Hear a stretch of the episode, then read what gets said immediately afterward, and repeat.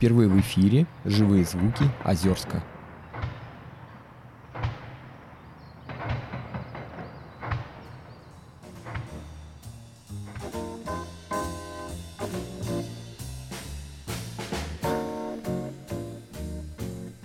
Наши уютные пятиэтажки лежат между лесом и болотом. Да-да, вы не ослышались. В одну ночь кто-то взял и уложил на лопатки все наши дома. Вместе со спящими внутри жителями. Все со столов и шкафов попадало. Жители, конечно, возмущались. Но что поделаешь, стали жить так. Было странно и непривычно заходить через окна и спать на своих стенах. Но потихоньку все привыкли и теперь даже предлагают поселковому пику новые дома строить так же, уже сразу лежащими на боку. Привет, жители, в эфире «Озерские новости» и я, воскресший ведущий Алексей Костин.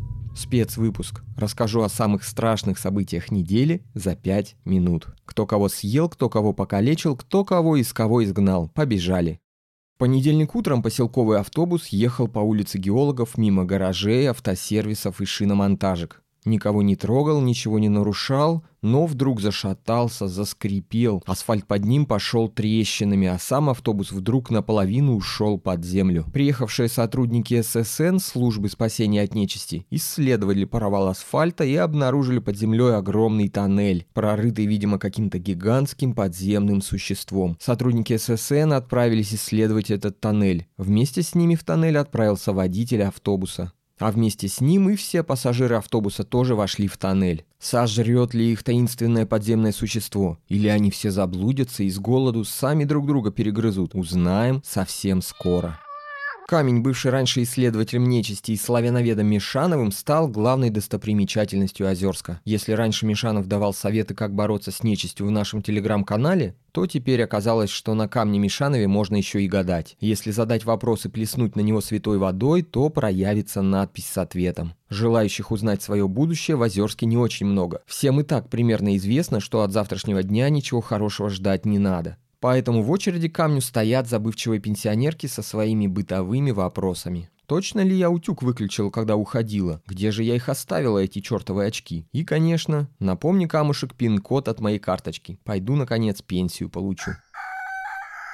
Поступают удивительные подробности путешествия по подземному тоннелю. Очевидцы сообщают, что тоннель такой длинный, что путешественники в лице сотрудников ССН, водителя автобуса и его пассажиров шли по тоннелю день, шли ночь, потом еще день и еще ночь. И только к концу третьего дня вдруг заметили впереди какой-то свет. Все радостно побежали вперед и увидели провалившийся под землю поселковый автобус. Только автобус этот был старый, ржавый, как будто простоял под землей много лет, а не всего лишь три дня. Все путешественники путешественники вылезли наверх и удивились увиденному. Поселок изменился кардинально. По улицам летали автомобили из фантастических фильмов. Вместо панельных пятиэтажек стояли зеркальные небоскребы. Вместо зарослей крапивы на ухоженных обочинах цвели магнолии и кипарисы. Вся улица геологов была усеяна маленькими семейными ресторанчиками, предлагавшими блюда из рыбы утреннего улова. Но самое удивительное не это. Вокруг не было ни одного следа нечисти.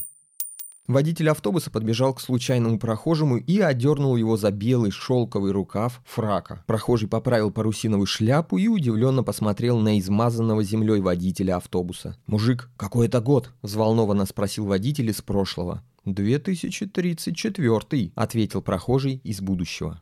«Ёбушки-воробушки!» – разволновался водитель из прошлого и еще раз огляделся. Нечисти все еще не было видно. «А это, блин, как вы ее победили?» – спросил водитель из прошлого. «Кого, простите?» – переспросил прохожий из будущего. «Да сволочь эту, нечисть поганую!» – уточнил свой вопрос водитель из прошлого. «А, нечисть? Мы избавились от старого мэра, избрали в 21 году нового, и вся нечисть пропала в тот же день. Вот так мистика!» – удивился водитель из прошлого. «Не без этого», — согласился с ним прохожий и, насвистывая мелодию из нового альбома Тейлор Свифт, пошел дальше гулять вдоль пальм.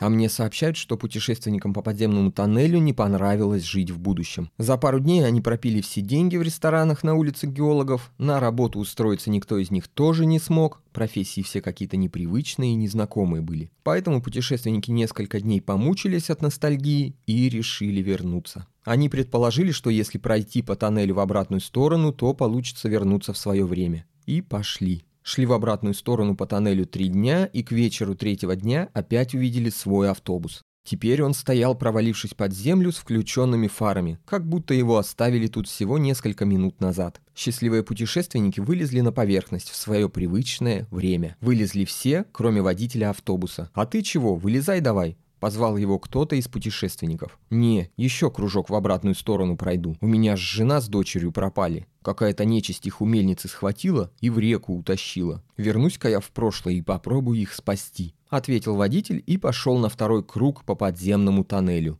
Один к своей семье. Ну а мы первый раз публикуем новость из прошлого. Возле мельницы водитель автобуса только что пытался отбить свою жену и дочь у оборотня в обличье мельника Иосифа, но не смог. Оборотень мельник оказался сильнее и не отдал своих жертв их законному владельцу. Оборотень мельник утащил жертв к водовороту на реке и стал топить. Женщины сопротивлялись и отказывались тонуть. А водитель автобуса вдруг вспомнил слова случайного прохожего из будущего увидел в куче зерна у мельницы старый ржавый серп, схватил его и побежал к администрации поселка. Там вбежал в кабинет нашего любимого мэра и без разговоров отсек бедняге голову. Потом, довольный, с головой мэра в одной руке и серпом в другой руке, выбежал на улицу. Стал демонстрировать голову проходящей мимо нечисти, но нечисть никак не реагировала. «Эй, мэр больше не при делах! Исчезайте все немедленно!» – закричал на всю улицу водитель. Но нечисть не обращала на него никакого внимания. Водитель растерянно стал смотреть по сторонам. И тут, из-за угла администрации, к нему, прогулочным шагом, напивая что-то из Тейлор Свифт, вышел тот самый случайный прохожий из будущего. Прохожий из будущего подошел к растерянному водителю, поправил на себе белый шелковый фраг и широко улыбнулся. «Обожаю проливать кровь чужими руками. Просто жить без этого не могу», — сказал прохожий и вдруг страшно захохотал на весь Озерск. Растерянный водитель автобуса увидел у него два ряда чудовищных зубов. Голова мэра выпала из рук водителя автобуса, покатилась по разбитому асфальту, закатилась в ближайшую крапиву и уже там превратилась в арбуз. Водитель автобуса в страхе побежал в сторону провалившегося автобуса. Куда теперь он отмотает время и каких еще глупостей натворит, узнаем совсем скоро. Ну а теперь туристические заметки. Если вы не можете приехать в Озерск, но вы полны сил и готовы к приключениям, то эта рубрика вам точно понравится. Я советую одно необычное место, куда вы можете рискнуть и поехать даже с детьми и женой. Сегодня это река.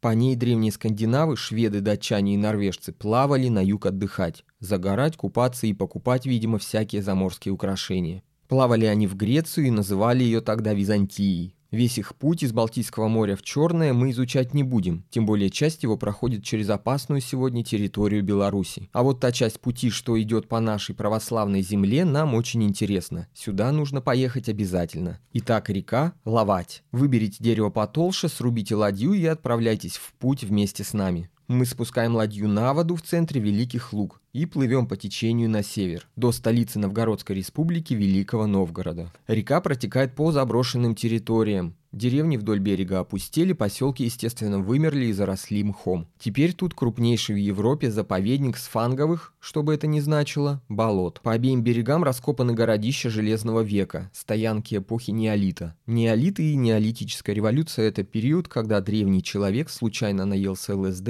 и ради такого дела решил бросить бродяжничество и собирательство ягод с грибами. Перешел к земледелию и попутно создал современную цивилизацию. Есть тут и археологический памятник – городок на Лавати. Сейчас на реке сложилась уникальная ситуация, потому что ни советская власть, ни немецкие бомбежки не смогли нанести достаточного урона этим местам. Мхи и лишайники семейства Сфанговых стойко выстояли все неприятности 20 века. И река вместе с окружающими берегами дотекла до нас в практически неизменном со времен неолита виде. Так что обязательно приплывайте к ней в гости.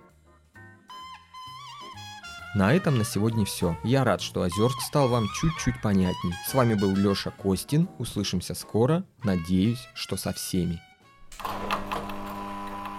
Подкасту «Чудище, ну ты чё?» очень важна ваша поддержка. Если вы хотите поддержать нас словами, то заходите в наш телеграм-канал. А если хотите получить разные бонусы от нашего проекта, то заходите на нашу страничку на Патреоне. Становитесь нашими патронами, и мы не оставим вас без подарков. Все нужные ссылки вы найдете в описании к этому выпуску.